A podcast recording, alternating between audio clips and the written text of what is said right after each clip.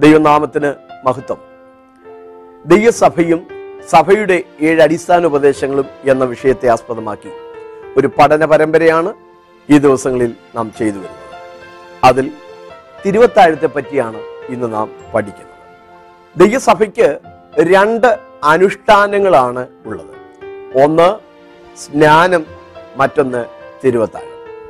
സ്നാനം എന്നുള്ളത് ഒരിക്കൽ സ്വീകരിക്കുന്ന ഒരു കാര്യമാണ്.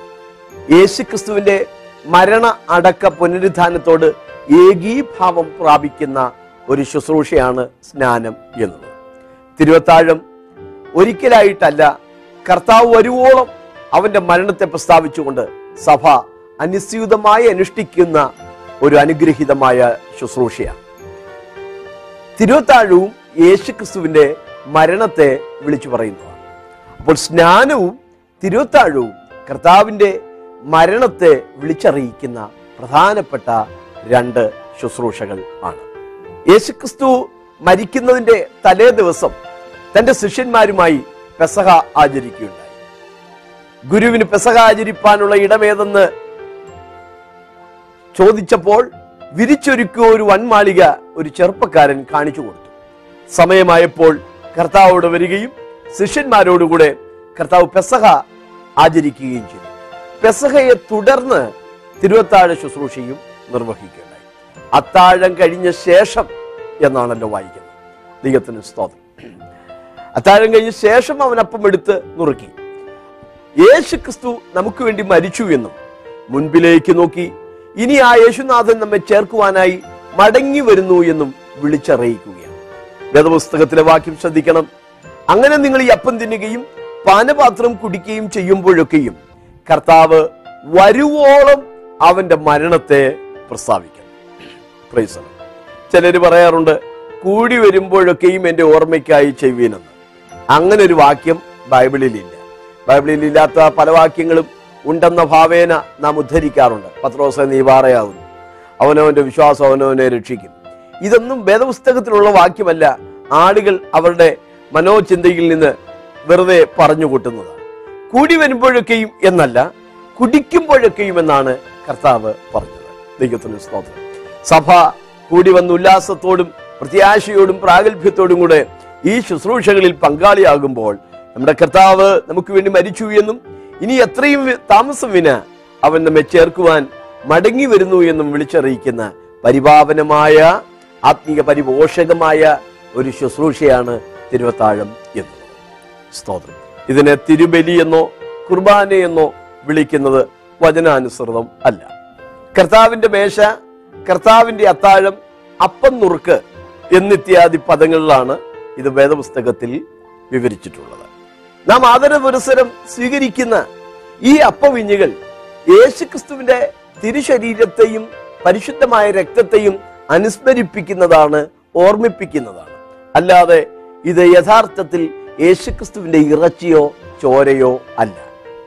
പുരോഹിതൻ അപ്പവീഞ്ഞുകൾക്കായി പ്രാർത്ഥിച്ചു കഴിയുമ്പോൾ അത് യേശുവിന്റെ ശരീരമായും രക്തമായും മാറുന്നു എന്ന വസ്തുമാറ്റ ഉപദേശം വചനാനുസൃതം അല്ല. അങ്ങനെ മാറേണ്ടുന്ന ആവശ്യവും ഇല്ല. കാരണം യേശു ഇത് സ്ഥാപിച്ചപ്പോൾ പോലും ഇത് നിങ്ങൾക്ക് വേണ്ടി നുറുങ്ങപ്പെടുന്ന എന്റെ ശരീരം എന്ന് പറഞ്ഞ് ഏൽപ്പിച്ചു കൊടുക്കുമ്പോൾ സാദൃശ്യപരമായിട്ട് അപ്പം എടുത്ത് നുറുക്കുകയാണ് ഉണ്ടായത്. ചരിത്രത്തിൽ ഇത് കഴിച്ച ആർക്കെങ്കിലും ഇറച്ചിയായിട്ടോ ചോരയായിട്ടോ തോന്നിയിട്ടില്ല. പതിനെട്ട് ഞാൻ ഒരു കത്തോലിക്ക പശ്ചാത്തലത്തിൽ വളർന്ന വ്യക്തിയാണ്. ഞാൻ അപ്പവീഞ്ഞുകൾ കത്തോലിക്ക സഭയുടെ ആചാരാനുഷ്ഠാന പ്രകാരമുള്ള അപ്പവീഞ്ഞുകൾ സ്വീകരിച്ചിട്ടുണ്ട്. എനിക്കത് കഴിച്ചപ്പോൾ ഇന്ന് വരെ ഇറച്ചിയുടെയോ ചോരയുടെയോ ടേസ്റ്റ് ഉണ്ടായിട്ടില്ല. എവിടെങ്കിലും ഇങ്ങനെ അപ്പം അപ്പവും വീഞ്ഞും യേശുവിന്റെ ഇറച്ചിയായോ ചോരയായോ മാറിയതായി ശാസ്ത്രീയമായി തെളിയിക്കപ്പെട്ടിട്ടും ഇല്ല. വിശ്വസനീയമായ രേഖകളും ഇല്ല. ഇറച്ചിയും ചോരയുമാണ് നാം തിന്നുന്നതെങ്കിൽ നാം നരഭോജികൾ ആണെന്ന് വരും. ഒന്നാം നൂറ്റാണ്ടിൽ സഭ തിരുവത്താഴ്ച ശുശ്രൂഷയ്ക്ക് വേണ്ടി ഒളിവിടങ്ങളിൽ കൂടി വരുമായിരുന്നു അത് രഹസ്യത്തിൽ വീക്ഷിക്കുകയും ശ്രദ്ധിക്കുകയും ചെയ്ത ആളുകൾക്ക് അവർ നരഭോജികളാണെന്ന് തെറ്റിദ്ധരിക്കപ്പെട്ടു. കാരണം അപ്പം നുറുക്കി നൽകുമ്പോൾ ഇത് നിങ്ങൾക്ക് വേണ്ടി നുറുങ്ങപ്പെടുന്ന എന്റെ ശരീരം നിങ്ങൾക്ക് വേണ്ടി ചൊരിയപ്പെടുന്ന എന്റെ രക്തം എന്ന് പുറത്തു നിന്ന് കേൾക്കുന്നവർക്ക് ഒരു മാംസഭോജനം ആണെന്ന് അല്ലെങ്കിൽ രക്തപാനീയത്തിന്റെ കുടിക്കലാണെന്ന് നരഭോജികളാണെന്ന് തെറ്റിദ്ധരിക്കപ്പെടാൻ കാരണമായിട്ടുണ്ട്. എന്ന് സഭാചരിത്രത്തിൽ രേഖപ്പെടുത്തിയിട്ടുണ്ട്. വസ്തു മാറേണ്ടുന്ന യാതൊരു ആവശ്യവും ഇല്ലായിരുന്നു വസ്തു മാറുന്നില്ല തിരുവത്താഴത്തെ കുറിച്ചുള്ള പഴയ നിയമത്തിൽ നിന്നുള്ള പ്രധാനപ്പെട്ട ചില ചിന്തകൾ ഞാനിവിടെ പങ്കുവയ്പാൻ ആഗ്രഹിക്കുന്നു. പഴയ നിയമ യഹൂദന്മാർ സ്വീകരിച്ചു പോന്നത് പെസഹയാണ്. പെസഹ മിസ്രൈമിൽ നിന്നുള്ള പുറപ്പാടിന്റെ അനുസ്മരണമായിരുന്നു. എന്നാൽ തിരുവത്താഴം യേശുക്രിസ്തുവിന്റെ കുരിശിലെ ആ പരമയാഗത്തിന്റെ അനുസ്മരണവുമാണ്. പെസഹയും തിരുവത്താഴവും രണ്ടും രണ്ടാണ്. ഞാനത് തിരിച്ചറിഞ്ഞുകൊണ്ട് തന്നെയാണ് ഈ വിശദീകരണത്തിലേക്ക് പ്രവേശിക്കുന്നത്. പഴയ നിമിത്തിലെ പെസഹ ആചരണത്തിൽ നിന്നും പുതിയ നിമിത്തിലെ തിരുവത്താഴവുമായി ബന്ധപ്പെടുത്തി നമുക്ക് പഠിക്കാൻ കഴിയുന്ന ചില ആത്മീക പാഠങ്ങൾ തികച്ചും ആത്മീകമായ ചില പാഠങ്ങൾ ഇവിടെ വിശദീകരിപ്പാൻ ഞാൻ ആഗ്രഹിക്കുകയാണ്. ദൈവത്തിന് ഒന്ന് ഇതൊരു ഉടമ്പടിയാണ്. യേശുക്രിസ്തു ഈ ശുശ്രൂഷ സംസ്ഥാപിക്കുമ്പോൾ പറയുന്നത് ഇത് അനേകരുടെ പാപങ്ങളുടെ മോചനത്തിനു വേണ്ടി ചൊരിയപ്പെടുന്ന പുതിയ നിയമത്തിനുള്ള എന്റെ രക്തം ആണ്. അവിടെ നിയമം എന്ന പദം അത്ര അനുയോജ്യമല്ല. ശരിയായ പദം കവനന്റ് എന്നാണ്. ലോ എന്നല്ല കവനന്റ് എന്നാണ്. ഉടമ്പടിയുടെ രക്തം. പഴയ നിയമം സ്ഥാപിച്ചത് ഒരു കാളയുടെ രക്തത്തിന്റെ മേലായി പുറപ്പാട് പുസ്തകം ഇരുപത്തിനാലാം അധ്യായം ആറാം വാക്യത്തിൽ നാം വായിക്കുന്നുണ്ട്. മോശ ഈ വചനങ്ങളൊക്കെയും അവരോട് അരുളി ചെയ്ത ശേഷം പാത്രത്തിലുണ്ടായിരുന്ന കാളയുടെ രക്തമെടുത്ത് ജനത്തിന്റെ മേൽ തളിച്ചുകൊണ്ട് ഇത് ദൈവം നിങ്ങളോട് ചെയ്യുന്ന നിയമത്തിന്റെ രക്തമാകുന്നു എന്ന് പറയും. പഴയ നിയമം സ്ഥാപിച്ചത് ഒരു കാളയുടെ രക്തത്തിന് മേലാണ് എന്നാൽ പുതിയ നിയമം സംസ്ഥാപിക്കപ്പെട്ടിരിക്കുന്നത് യേശു ക്രിസ്തുവിന്റെ തിരുരക്തത്തെ അടിസ്ഥാനമാക്കിയ. പരനിമകാലത്ത് പിതാക്കന്മാർ തമ്മിൽ ഉടമ്പടി ചെയ്യുമ്പോൾ അവർ ആഹാരം കഴിക്കുന്ന ആചാരമുണ്ടായി. നമുക്കറിയാം യാക്കോബും ലാബാനും തമ്മിൽ ഉടമ്പടി ചെയ്യുമ്പോൾ അവർ ആഹാരം കഴിക്കുന്നു. ദാവീദും യോനാഥാനും തമ്മിൽ ഉടമ്പടി ചെയ്യുമ്പോൾ അവർ ഒരുമിച്ച് ഭക്ഷിക്കുന്നുണ്ട്. യോശുവായും ഗിബയോന്യരും തമ്മിൽ ഉടമ്പടി ചെയ്യുമ്പോൾ അവർ ഒന്നിച്ച് ഭക്ഷിക്കുന്നുണ്ട്. ഉടമ്പടിയുടെ ഉറപ്പിലേക്കായി ഒരുമിച്ച് ആഹാരം ഭക്ഷിക്കുന്ന ഒരു രീതി പണ്ട് ഉണ്ടായി ഈ തിരുവത്താഴം നമുക്ക് വയറ് നിറയുന്നതിന് വേണ്ടിയുള്ള ആഹാരമല്ല അത് ഒരു ഉടമ്പടിയുടെ അനുസ്മരണമാണ്. എന്താണ് ഉടമ്പടി? യേശു ക്രിസ്തുവും നാമും തമ്മിൽ ഉള്ള ഒരു ഉടമ്പടി. നാം ക്രിസ്തുവിന്റെ സ്വന്തമായി മാറിയിരിക്കുന്നു. നാം ക്രിസ്തുവുമായി വ്യക്തിപരമായി ഒരു ബന്ധത്തിലേക്ക് വന്നിരിക്കുന്നു. ക്രിസ്തു എന്ന ഏകപുരുഷന് നിർമ്മല കന്യകയായി ഏൽപ്പിപ്പാൻ വിവാഹ നിശ്ചയം ചെയ്തിരിക്കുന്നു. ആ ഉടമ്പടിയുടെ അനുസ്മരണമാണ് അതിന്റെ ഓർമ്മപ്പെടുത്തലാണ് ഈ തിരുവത്താഴ ശുശ്രൂഷ എന്നുള്ളത്. ജയിച്ചു വരുന്ന വ്യക്തിക്ക് അപ്പവും വീഞ്ഞു നൽകിയ ഒരു പ്രധാന സംഭവം പഴയ നിയമത്തിൽ നമുക്ക് വായിക്കാൻ കഴിയും. അബ്രഹാമിന്റെ സഹോദരപുത്രനായ ലോത്തിനെ അന്നുണ്ടായിരുന്ന കുറെ നാട്ടുരാജാക്കന്മാർ ചേർന്ന് ഒന്നിച്ച് സംഘം ചേർന്ന് ആക്രമിച്ച് ബദ്ധരാക്കിക്കൊണ്ടു. ഇതറിഞ്ഞ അബ്രഹാം തന്റെ വീട്ടിൽ വളർന്ന മുന്നൂറ്റി പതിനെട്ട് അഭ്യാസികളുമായി പിൻഗമിച്ച് അവരുടെ കയ്യിൽ നിന്ന് തന്റെ സഹോദരപുത്രനെയും അപഹരിച്ചു കൊണ്ടുപോയ സാധന സാമഗ്രികളെയും വ്യക്തികളെയും ഒക്കെ മടക്കി കൊണ്ടുവരികയാണ്. ശത്രു പിടിച്ചുകൊണ്ടുപോയതിനെ തിരിച്ച് പിടിച്ച് ജയിച്ചു വരുന്ന അബ്രഹാമിനെ എതിരേറ്റുകൊണ്ട് മൽക്കി സദേക്ക് എന്ന പുരോഹിതൻ അബ്രഹാമിന് അപ്പവും വീഞ്ഞും നൽകിയതായി നാം വായിക്കുന്നു. മൽക്കി സദേക്ക് അബ്രഹാമിനെ അനുഗ്രഹിക്കുകയും ചെയ്യുന്നു.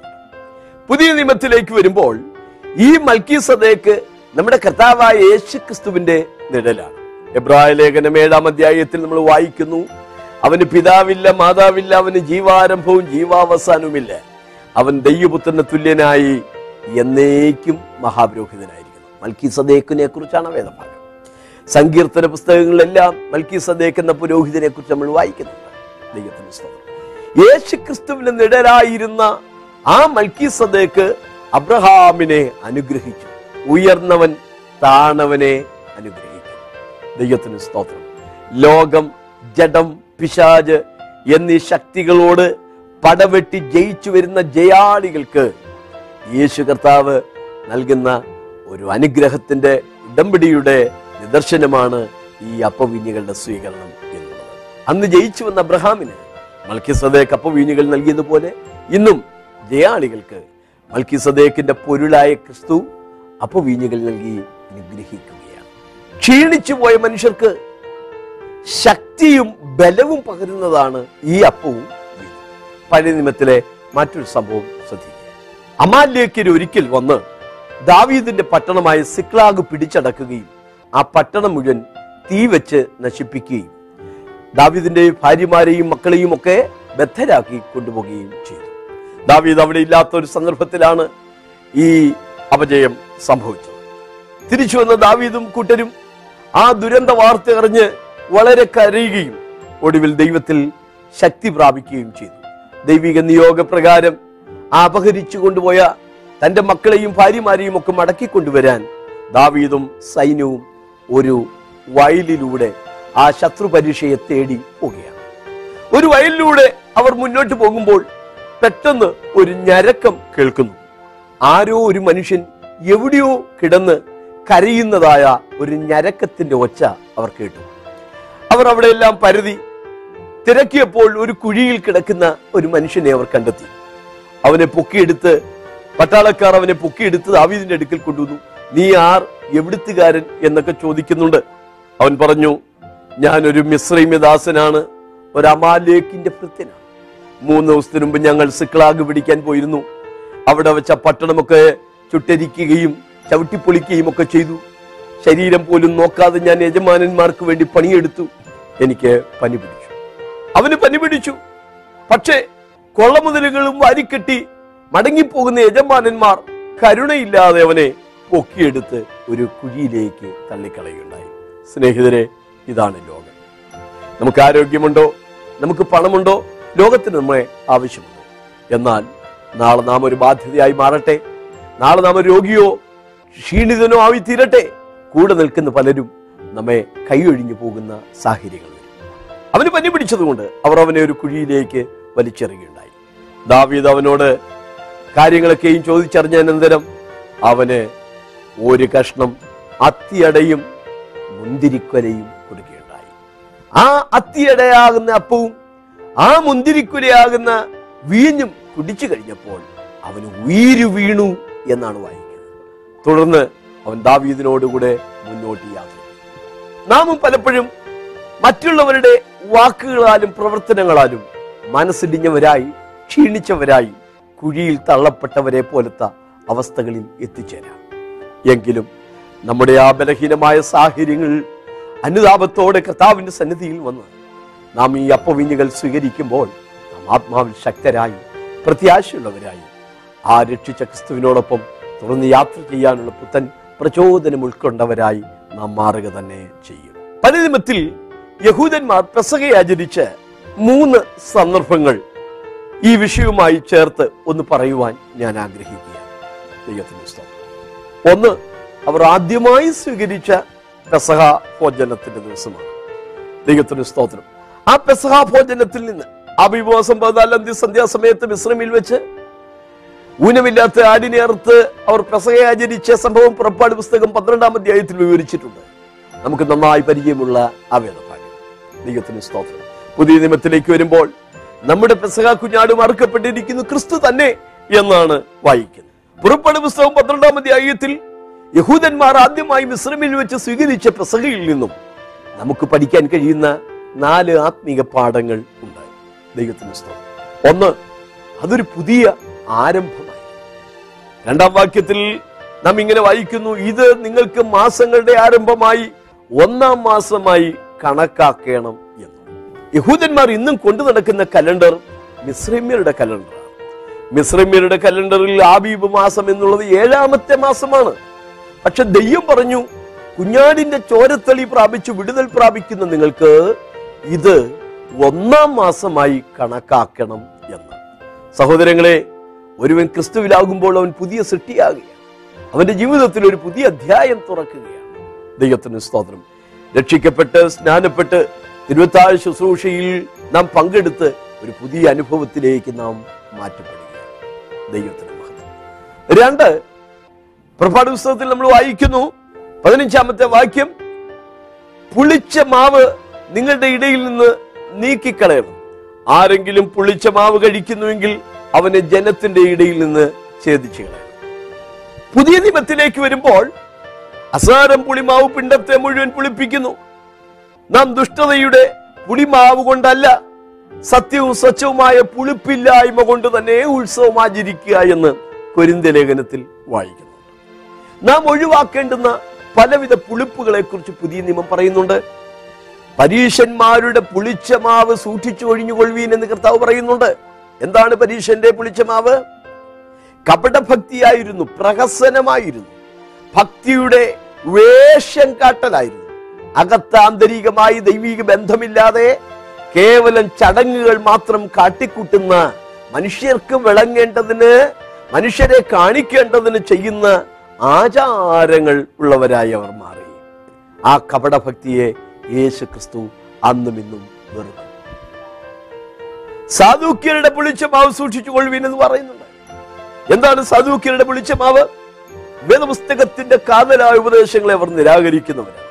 മനുഷ്യന്റെ ആത്മാവ് മനുഷ്യൻ ആത്മാവുണ്ടെന്നും മരണാനന്തരം ജീവിതമുണ്ടെന്നും പുനരുദ്ധാനമുണ്ടെന്നും ദൂതന്മാരുണ്ടെന്നും ഒക്കെയുള്ള കാര്യത്തെ അവർ നിരാകരിക്കുന്നവരാണ്. ഇന്നത്തെ യഹോയുടെ സാക്ഷികളുടെ മറ്റൊരു പതിപ്പായിരുന്നു അന്നത്തെ സാധുക്യർ കർത്താവ് പറയുകയാണ് അവരുടെ ആ ദുരുപദേശങ്ങളെ സൂക്ഷിച്ച് ഒഴിഞ്ഞുകൊള്ളുവീനെന്ന്. ജീവിതപരമായും ഉപദേശപരമായുമുള്ള പുളിപ്പുകളെ ഒഴിവാക്കി ഒരു വിശുദ്ധ ജീവിതത്തോടുകൂടെ വേണം നാം ഈ തിരുവത്താഴ ശുശ്രൂഷയിൽ പങ്കെടുക്കുവാൻ. പുറപ്പാട് പുസ്തകം പന്ത്രണ്ടാമത്തെ നാൽപ്പത്തി എട്ടാമത്തെ വാക്യത്തിലേക്ക് വരുമ്പോൾ ഏതൊരുവനും അത് വീട്ടിൽ ജനിച്ചവനായാലും പരദേശിയായാലും അന്യജാതിക്കാരനായാലും പരിച്ഛേദന ഏറ്റിട്ട് വേണം ഈ പെസഹ ഭക്ഷിക്കുവാൻ എന്ന് ദൈവം നിഷ്കർഷിച്ചിരുന്നു. പുതിയ നിയമത്തിലേക്ക് വരുമ്പോൾ പരിച്ഛേദന മാനസാന്തരത്തെയാണ് കാണിക്കുന്നത്. പുറമേയുള്ള പരിച്ഛേദന പരിച്ഛേദനയല്ല. അകമയുള്ള പരിച്ഛേദന എത്ര പരിച്ഛേദന?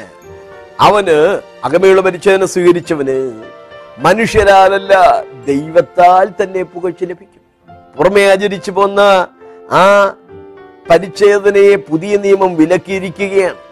നിങ്ങൾ പരിച്ഛേദനയേറ്റാൽ ക്രിസ്തുവിനെ കൊണ്ട് നിങ്ങൾക്ക് ഒരു പ്രയോജനവുമില്ല. നിങ്ങൾ ക്രിസ്തുവിൽ നിന്ന് വേർപെട്ട് ശവിക്കപ്പെട്ട വേർപെട്ടു പോയി എന്നൊക്കെയാണ് വിലാത്തി ലേഖനത്തിൽ നമ്മൾ വായിക്കുന്നത്. നമ്മുടെ പരിച്ഛേദന പുറമേയുള്ള പരിച്ഛേദനയല്ല. അപ്പോസ്റ്റൽ ഏഴിന്റെ അൻപത്തി ഒന്ന് ചെവിക്കും ഹൃദയത്തിനും പരിച്ഛേദനയുള്ളവരാണ്. നമുക്ക് ലഭിക്കുന്ന പരിച്ഛേദന കത്തി കൊണ്ടോ കൈ കൊണ്ടോ അല്ല. കൊലോസ് ലേഖൻ രണ്ടിന്റെ പതിനൊന്ന് കൈ കൊണ്ടല്ലാത്ത പരിച്ഛേദന നമുക്ക് ലഭിച്ചു. ആത്മാവിൽ ആരാധിക്കുന്ന ഒരു അനുഭവമാണ് പരിച്ഛേദനയുടെ അനുഭവം. ഫിലിപ്പിയ ലേഖനം മൂന്നാം അധ്യായം മൂന്നാം വാക്യത്തിൽ പൗലോസ് പറയുകയാണ് നാമല്ലോ പരിച്ഛേദനക്കാർ. ജഡത്തിൽ പ്രശംസിക്കാതിരിക്കുകയും ക്രിസ്തുവേശുവിൽ പ്രശംസിക്കുകയും ദൈവത്തിന്റെ ആത്മാവ് കൊണ്ട് ആരാധിക്കുകയും ചെയ്യുന്ന നാം തന്നെ. അപ്പോൾ പരിച്ഛേദനയോടുകൂടെ വേണം. ഒരു മാനസാന്തര അനുഭവത്തോടുകൂടെ വേണം. നാം ഈ ശുശ്രൂഷയിൽ പങ്കാളിയാകും നാല് പുറപ്പാട് പുസ്തകം പന്ത്രണ്ടിന്റെ പതിനൊന്നിൽ നാം ഇങ്ങനെ വായിക്കുന്നു. നിങ്ങളുടെ അരകെട്ടിയും കയ്യിൽ വടി പിടിച്ചും ചെരുപ്പിട്ട് മുറുക്കിയും തിടുക്കത്തോടുകൂടെ നിങ്ങൾ ഇത് ഭക്ഷിക്കണം. കഴിഞ്ഞ നാനൂറിൽ പല വർഷമായി അവർ മിശ്രമിൽ താമസിക്കുക മിശ്രമിലെ വാസം കഴിഞ്ഞ് ഇതാ അവർ കനാനിലേക്ക് കടന്നു പോകാൻ തുടങ്ങുകയാണ്. ആ പുറപ്പാടിന്റെ തിടുക്കത്തോടുകൂടെ കടന്നു പോകാനുള്ള ഒരുക്കത്തോടുകൂടെ അവർ ആ ശുശ്രൂഷയിൽ പങ്കാളികളാകും ഈ ലോകത്തിലെ വാസം കഴിഞ്ഞിട്ട് സ്വർഗീയ കനാലിലേക്ക് കടന്നു പോകാൻ വേണ്ടി നാം പ്രത്യാശയോടും പ്രതീക്ഷയോടും കൂടെ കഴിയുന്നവരാണ്. ദൈവത്തിന് അതുകൊണ്ട് ആ ആത്മീയമായ ഒരു ഒരുക്കത്തോടും ഉത്സാഹത്തോടും കൂടെ ഈ ശുശ്രൂഷയിൽ പങ്കെടുക്കുവാൻ ദൈവം നമ്മെ സഹായിക്കട്ടെ. പഴനിമത്തിൽ യഹൂദൻ പെസക ആചരിച്ച മൂന്ന് സന്ദർഭമാണല്ലോ ഉള്ളത്. ഒന്ന് പുറപ്പാട് പുസ്തകം പന്ത്രണ്ടാം അധ്യായത്തിലാണ്. രണ്ടാമത്തെ സംഭവം സംഖ്യാപുസ്തകം ഒൻപതാം അധ്യായത്തിലാണ് വായിക്കുന്നത്. നിശ്ചയിക്കപ്പെട്ട എല്ലാ ചട്ടങ്ങൾക്കും പ്രമാണങ്ങൾക്കും അനുസൃതമായി ആബീബ് മാസം പതിനാലാം തീയതി അവർ പെസക ആചരിക്കുകയുണ്ടായി. പക്ഷേ സാന്ദർഭികവശാൽ ഒരു മരിച്ച മനുഷ്യന്റെ ശവത്താൽ അശുദ്ധമായ ചിലർക്ക് അന്ന് പെസക ആചരിക്കുവാൻ കഴിഞ്ഞില്ല. അവരെ പെസഹാചരണത്തിൽ മുടക്കി. അവർ മോശയുടെ അടുക്കൽ വന്നിട്ട് പറഞ്ഞു ഞങ്ങളെ മുടക്കുന്നത് എന്ത് ഞങ്ങളുടെ ഒരു ബന്ധു മരിച്ചുപോയി. അദ്ദേഹത്തെ കുടിച്ചിടേണ്ടത് ഞങ്ങളുടെ ബാധ്യതയായിരുന്നു ആവശ്യമായിരുന്നു. ശവത്താൽ അശുദ്ധമാകുന്നവൻ പാളയത്തിന് പുറത്ത് അശുദ്ധനായി വസിക്കണം. അവന് പെസകയിൽ പങ്കെടുക്കാൻ അനുവാദമുണ്ടായിരുന്നില്ലേ? പക്ഷേ ഈ ധാർമ്മികമായ വിഷയം ഉന്നയിച്ചുകൊണ്ട് അവർ മോശയുടെ അടുക്കൽ വരികയാണ്. മോശ പറഞ്ഞു നിൽപ്പീൻ ഞാൻ ദൈവത്തോട് ചോദിക്കട്ടെ. നീതിയെ നീതിയായി കാണുന്ന ദൈവമാണ് നമ്മുടെ ദൈവം. ദൈവം കരുണയാൽ അവർക്ക് ഒരു രണ്ടാം അവസരം കൂടെ നൽകി. ദൈവം പറഞ്ഞു യാത്രയിലായി പോയവനോ ദൂരദേശത്തായി പോയവനോ ശവത്താൽ അശുദ്ധമായവനോ നിശ്ചയിക്കപ്പെട്ട ഒന്നാം മാസം പതിനാലാം തീയതി പെസക ആചരിപ്പാൻ കഴിഞ്ഞില്ല എങ്കിൽ അങ്ങനെയുള്ളവർ രണ്ടാം മാസം പതിനാലാം തീയതി പെസക ആചരിക്കട്ടെ എന്ന് ദൈവം അനുവദിച്ചു. ഒന്ന് രണ്ട് കാര്യങ്ങൾ നാം അതിൽ മനസ്സിലാക്കണം. തിരുവത്താഴത്തിൽ പങ്കെടുക്കുവാൻ സാന്ദർഭികവശാൽ സാധിച്ചില്ല നിർവാഹമുണ്ടായില്ല. അതുകൊണ്ട് അതിൽ നിന്ന് ഒഴിഞ്ഞിരുന്നു. ദൈവത്തിനത് മനസ്സിലാകും. ദൈവത്തിന് നിങ്ങളുടെ സാഹചര്യം മനസ്സിലാകും. പക്ഷേ മനഃപൂർവമായി നിങ്ങളത് ഒഴിവാക്കരുത്. ചെറിയ ചെറിയ പിറുപിറുപ്പുകളുടെയൊക്കെ ഇറുകിറുന്തലിന്റെയൊക്കെ പേരിൽ അസൂയയുടെ പിടിവാശിയുടെ ഒക്കെ പേരിൽ തിരുവത്താഴത്തിൽ നിന്ന് ഒഴിഞ്ഞു നിൽക്കുന്നവർ കഴിയുമെങ്കിൽ നിങ്ങളാലാവോളം സകല മനുഷ്യരോടും സമാധാനം ആചരിച്ച് ശുദ്ധീകരണം പ്രാപിപ്പാൻ ഉത്സാഹിക്ക എന്നാണ് തിരുവഴുത്ത് പറയുന്നത്. ദൈവത്തിന് സ്തോത്രം. ദൈവം നമുക്ക് ഭൂമിയിൽ ഇത് സ്വീകരിക്കാൻ ഒരു അവസരം നൽകിയിരിക്കുകയാണ്. ഒരു ദിവസം നാം കർത്താവിന്റെ കൂടെ പന്തിയിലിരിക്കുമെന്ന പ്രത്യാശ ഇത് നമുക്ക് വർദ്ധിപ്പിച്ചു തരുന്നതാണ്. കർത്താവ് പറഞ്ഞില്ലേ സ്വർഗരാജ്യത്തിൽ നിങ്ങളോടുകൂടെ പന്തിയിലിരിക്കുന്ന ആൾ വരെ ഇനി ഞാൻ മുന്തിരിവള്ളിയുടെ അനുഭവത്തിൽ കുടിക്കത്തില്ലെന്ന്. കഴിഞ്ഞ രണ്ടായിരത്തോളം വർഷമായി കർത്താവ് നമ്മോട് ഒരുമിച്ച് ആ പന്തിഭോജനത്തിൽ ഇരിക്കാൻ കൊതിയോടെ കഴിയുകയാണ് സഹോദരൻ. തിരുവത്താഴം ഒഴിവാക്കരുത്. വിട്ടുവീഴ്ചകൾക്ക് തയ്യാറായി പിടിവാശികളും ദുർവാശികളും കുട്ടികൾ ക്ഷമ ചോദിക്കേണ്ടെന്നിടത്ത് ക്ഷമ ചോദിച്ചു ശുദ്ധീകരണം പ്രാപിച്ച് നാം ഈ ശുശ്രൂഷയിൽ പങ്കെടുത്താൽ ദൈവം നമ്മെ അനുഗ്രഹിക്കും. ദെയ്യം നമുക്ക് പിന്നെയും അവസരങ്ങൾ തരികയാണ്. നിങ്ങൾ മരിച്ചുപോയില്ല. നിങ്ങളുടെ ജീവൻ നഷ്ടപ്പെട്ടില്ല. ഐസോടെ ഭൂമിയിലുണ്ട്. രക്ഷിക്കപ്പെട്ട് സ്നാനപ്പെട്ട് തിരുവത്താഴത്തിൽ പങ്കെടുക്കുവാൻ എത്രയും വേഗം നിങ്ങൾ ഉത്സാഹിക്കണം പെസഹ ആചരണത്തിന്റെ മറ്റൊരു വേദഭാഗം രേഖപ്പെടുത്തിയിരിക്കുന്നത് ദിനവൃത്താന്ത പുസ്തകം മുപ്പതാം അധ്യായത്തിലാണ്. ഹിസ്കിയാവിന്റെ കാലത്ത് പെസഹ ആചരിക്കാൻ വേണ്ടിയുള്ള വട്ടം കൂട്ടി. പക്ഷേ ജനം തങ്ങളെ തന്നെ വിശുദ്ധീകരിക്കാഞ്ഞതുകൊണ്ടും പുരോഹിതന്മാരും തങ്ങളെ തന്നെ വേണ്ടത്ര നിലയിൽ ശുദ്ധീകരിക്കാഞ്ഞതുകൊണ്ട് നിശ്ചയിക്കപ്പെട്ട ദിവസം അവർക്ക് പെസക വേണ്ട വിധം ആചരിക്കാൻ കഴിഞ്ഞില്ല. എങ്കിലും ജനം കൂടി വന്നു. അവർ തങ്ങൾക്കായി മൃഗങ്ങളെ അറുത്ത് പെസഹ ആചരിച്ചു മറ്റൊരു രീതിയിൽ അവർ സ്വീകരിച്ചു എന്നാണ് വായിക്കുന്നത്. പുതിയ നിയമത്തിലേക്ക് വരുമ്പോൾ നമ്മൾ വായിക്കുന്നു അതുകൊണ്ട് അയോഗ്യമായി അപ്പം തിന്നുകയോ പാനപാത്രം കുടിക്കുകയോ ചെയ്യുന്നവരല്ല. കർത്താവിന്റെ ശരീരവും രക്തവും സംബന്ധിച്ച് കുറ്റക്കാരനാണ്. ഇത് ഹേതുവായി നിങ്ങളിൽ പലരും ബലഹീനരും രോഗികളുമാകുന്നു. അനേകരും നിദ്ര കൊള്ളുന്നു. ഹിസ്കിയാവിന്റെ കാലത്ത് ജനം തങ്ങളെ തന്നെ ശുദ്ധീകരിക്കാതെ ആ പെസക ആചരിച്ചതിനാൽ അവർ രോഗികളായി തീർന്നു ആ വേദവാക്യം വ്യക്തമാണ്. നാം ഇങ്ങനെയാണ് വായിക്കുന്നത്. ഹിസ്കിയാവ് അവർക്ക് വേണ്ടി പ്രാർത്ഥിച്ചു. കൃപയുള്ള ദൈവമേ അവരോട് ക്ഷമിക്കണമേ എന്ന് ഹിസ്കിയാവ് പ്രാർത്ഥിച്ചു. ദൈവം ഹിസ്കിയാവിന്റെ പ്രാർത്ഥന കേട്ട് അവരെ സൗഖ്യമാക്കി എന്നാണ് വായിക്കുന്നത്. സൗഖ്യമാക്കി. നോക്കൂ യോഗ്യമായി ഭക്ഷിച്ചവർ ബലഹീനരായി രോഗികളായി. എങ്കിലും കരുണയുള്ള ദൈവം ഹിസ്കിയാവിന്റെ പ്രാർത്ഥന കേട്ട് അവർക്ക് സൗഖ്യം നൽകി. ഒരു ആത്മീയ മർമ്മമാണ് ഇവിടെ പറയുന്നത്. അവന്റെ അടിപ്പിണരാൻ നിങ്ങൾക്ക് സൗഖ്യം വന്നിരിക്കുന്നു. അയോഗ്യമായപ്പം ഭക്ഷിക്കുന്നവർ രോഗികളോ ബലഹീനരോ ആയി മാറും.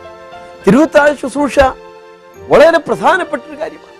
ലൂക്കോസിന്റെ സുവിശേഷം ഇരുപത്തിരണ്ടാം അധ്യായത്തിന്റെ പത്തൊൻപത് ഇരുപത് വാക്യങ്ങളിൽ കർത്താവ് ഈ ശുശ്രൂഷ സ്ഥാപിക്കുന്നതിനെ കുറിച്ചുള്ള വളരെ അനുഗ്രഹീതമായ ഒരു വിവരണമുണ്ട്. കൊരിന്ത ലേഖനത്തിൽ ഇക്കാര്യം പൗലോസ് എഴുതുമ്പോൾ ഒരു ദൃക്സാക്ഷി വിവരണം പോലെയാണ് എഴുതുന്നത്. വാസ്തവത്തിൽ യേശുക്രിസ്തു ഈ ശുശ്രൂഷ സ്ഥാപിക്കുമ്പോൾ പൗലോസ് അവിടെ ഇല്ല. ഡെമസ്കോസിന്റെ പടിവാതിക്കൽ വെച്ച് രക്ഷിക്കപ്പെട്ടതിന് ശേഷം മനുഷ്യരക്തങ്ങളോട് ആലോചന ചോദിക്കാതെ നേരെ അറേബ്യൻ മരുഭൂമിയിലേക്ക് അവൻ പോയി. അറേബ്യൻ മരുഭൂമിയിൽ വെച്ചായിരിക്കാൻ കർത്താവിന് അക്കാര്യം മറനീക്കി പ്രദർശിപ്പിച്ചു. ഞാൻ കർത്താവിൽ നിന്ന് പ്രാപിക്കുകയും നിങ്ങൾക്ക് ഏൽപ്പിക്കുകയും ചെയ്തതെന്തെന്നാൽ കർത്താവായ യേശുവിനെ കാണിച്ചു കൊടുത്ത രാത്രിയിൽ അവൻ അപ്പം എടുത്ത് സ്തോത്രം ചൊല്ലി നുറുക്കി. ഇത് നിങ്ങൾക്ക് വേണ്ടി നുറുങ്ങപ്പെടുന്ന എന്റെ ശരീരമാകുന്നു. നോക്കുക ആ സംഭവം നേരിൽ കണ്ടുകൊണ്ട് എഴുതുന്നത് പോലെയാണ് പൗലോസ് അത് എഴുതുന്നത്. തിരുവത്താഴ് ശുശ്രൂഷ വളരെ പ്രധാനപ്പെട്ട ഒരു ശുശ്രൂഷയായിരുന്നു യേശു ക്രിസ്തു തന്റെ അതിശ്രേഷ്ഠ അപ്പോസ്തോലനായ പൗലോസിന് സഭയ്ക്ക് എഴുതി കൊടുക്കേണ്ടതിനായി ദൈവം അവന് അത് മറനീക്കി പ്രദർശിപ്പിച്ചു. വളരെ പ്രാഗൽഭ്യത്തോടെ പ്രത്യാശയോടെ പ്രചോദനത്തോടെ ആ വിവരണം പൗലോസ് കൊരിന്ത്യ ലേഖനത്തിൽ ഭംഗിയായി ദൈവസഭകളിൽ തിരുവത്താഴ ശുശ്രൂഷകൾ നടത്തുമ്പോൾ പൗലോസിന്റെ ഈ വിവരണമാണ് പ്രധാനമായി വിവരിക്കാറുള്ളത്. നോക്കുക എത്ര പരിപാവനമായ ശുശ്രൂഷ. വേദപുസ്തകത്തിലെ എത്ര പ്രധാനപ്പെട്ടതായ ഒരു ശുശ്രൂഷയാണിത്. ദൈവത്തിന് സ്തോത്രം. രക്ഷാനിർണയം പ്രാപിച്ച് ദൈവത്തിന്റെ വിശുദ്ധ കൽപ്പനയാകുന്ന സ്നാനം സ്വീകരിച്ച് ഈ തിരുത്താഴ് ശുശ്രൂഷയിലേക്ക് കടന്നു വരാൻ കർത്താവിന്റെ നാമത്തിൽ ഞാൻ നിങ്ങളെ പ്രബോധിപ്പിക്കുക പരിണിമകാലത്തെ യഹൂദന്റെ ആലയത്തിൽ ഒരുവൻ ആദ്യമായി വരുന്നത് യാഗപീഠത്തിനരികെയായിരുന്നു അത് മാനസാന്തരത്തെ കാണിക്കുന്നു. അതിനുശേഷം രണ്ടായിരം ബത്ത് വെള്ളം കൊള്ളുന്ന താമ്രത്തൊട്ടിയുടെ അരികെയാണ്. അത് വിശ്വാസ സ്നാനത്തിന് നിഴലാണ്. അത് രണ്ടും പ്രാകാരത്തിലാണ് ഇരിക്കുന്നത്. പ്രാകാരത്തിലെ യാഗപീഠവും താമ്രത്തൊട്ടിയും കഴിഞ്ഞാൽ പിന്നെ വിശുദ്ധ സ്ഥലത്തേക്ക് പ്രവേശിക്കുക. വിശുദ്ധ സ്ഥലത്താണ് കാഴ്ചയപ്പമേശ ഇരിക്കുന്നത്. രക്ഷിക്കപ്പെട്ട് സ്നാനപ്പെട്ട് ദൈവകൃപയിലായിരിക്കുന്ന ഒരുവൻ മാത്രമേ തിരുവത്താഴത്തിൽ പങ്കെടുക്കൂ. കടത്തിനെ നിൽക്കുന്നവനൊക്കെ കൊടുക്കാനുള്ള ആഹാരമല്ലിതെന്ന് ഓർക്കണം. വളരെ ഗൗരവമേറിയ ശുശ്രൂഷയായതുകൊണ്ട് രക്ഷാനിർണയം പ്രാപിച്ചവർക്ക് സ്നാനപ്പെട്ടവർക്ക് മാത്രമേ ഇത് കൊടുക്കാവുള്ളൂ. അങ്ങനെയുള്ളവർ മാത്രമേ ഇതിൽ പങ്കെടുക്കാവുള്ളൂ. സ്തോത്രം. യാഗപീഠവും താമ്രത്തൊട്ടിയും കടന്നിട്ടാണ് വിശുദ്ധ സ്ഥലത്തേക്ക് പ്രവേശിക്കുമ്പോഴാണ് കാഴ്ചയപ്പമേശ നാം അവിടെ കാണുന്നത്. സഹോദരങ്ങളെ ഈ ശുശ്രൂഷയിൽ പങ്കെടുക്കണം നിങ്ങൾ. അതിൽ നിന്ന് ഒഴിഞ്ഞു നിൽക്കരുത്. ഇത് വിശ്വാസികൾ തമ്മിലുള്ള ഐക്യത്തെയും ആ ബന്ധത്തെയും ഒക്കെ വിളിച്ചറിയിക്കുന്ന കാര്യം. ആത്മീകമായ പ്രചോദനവും പ്രത്യാശയും നൽകിത്തരുന്ന ഒരു കാര്യമാണ്. ഇതൊരു കൂട്ടായ്മയുടെ അനുഭവമാണ്. നാം ഇത് സ്വീകരിക്കുമ്പോൾ തന്നെത്താൻ ശോധന ചെയ്തിട്ട് വേണം വിഭക്ഷിക്കാൻ തിന്നുകയും കുടിക്കുകയും ചെയ്യുന്ന ശരീരത്തെ വിവേചിക്കണം. തിരുവത്താഴ് ശുശ്രൂഷയിൽ പങ്കെടുക്കുന്നവൻ സ്വയമായി നടത്തേണ്ടുന്ന ആത്മശോധനയുടെ മൂന്ന് പദങ്ങളാണ് അവിടെ വായിക്കുന്നത്. തന്നെത്താൻ ശോധന ചെയ്യണം ശരീരത്തെ വിവേചിക്കണം നാം നമ്മെ തന്നെ വിധിക്കണം. എന്റെ തെറ്റ് വേറൊരാൾ പറഞ്ഞു തരണമെന്നില്ല. എന്റെ തെറ്റും കുറ്റവും എനിക്ക് തന്നെ അറിയാം. അഥവാ ചിലത് മറന്നുപോയെങ്കിൽ പാപത്തെക്കുറിച്ചും നീതിയെക്കുറിച്ചും ന്യായവിധിയെക്കുറിച്ചും ബോധം വരുത്തുന്ന ദൈവത്തിന്റെ പരിശുദ്ധാത്മാവ് അതേക്കുറിച്ച് നമ്മെ ഓർമ്മപ്പെടുത്തും. ഓർമ്മപ്പെടുത്തുമ്പോൾ സാരമില്ല എന്ന് പറഞ്ഞ് അവഗണിക്കരുത്. അതൊക്കെ അങ്ങനെയൊക്കെയാണെന്ന് പറഞ്ഞ് അഹങ്കരിക്കരുത്. അനുദപിക്കണം.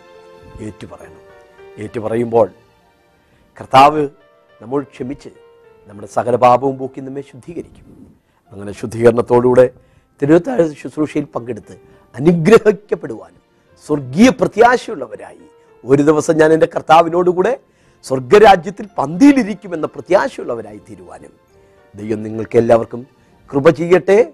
ഈ സന്ദേശം അതിന് നിങ്ങൾക്കൊരു ചൂണ്ടുപലകയായി പ്രചോദനമായി ഭവിക്കട്ടെ എന്ന് ഞാൻ ഹൃദയംഗമായി ആശംസിക്കുന്നു പ്രാർത്ഥിക്കുന്നു. സ്തോത്രം.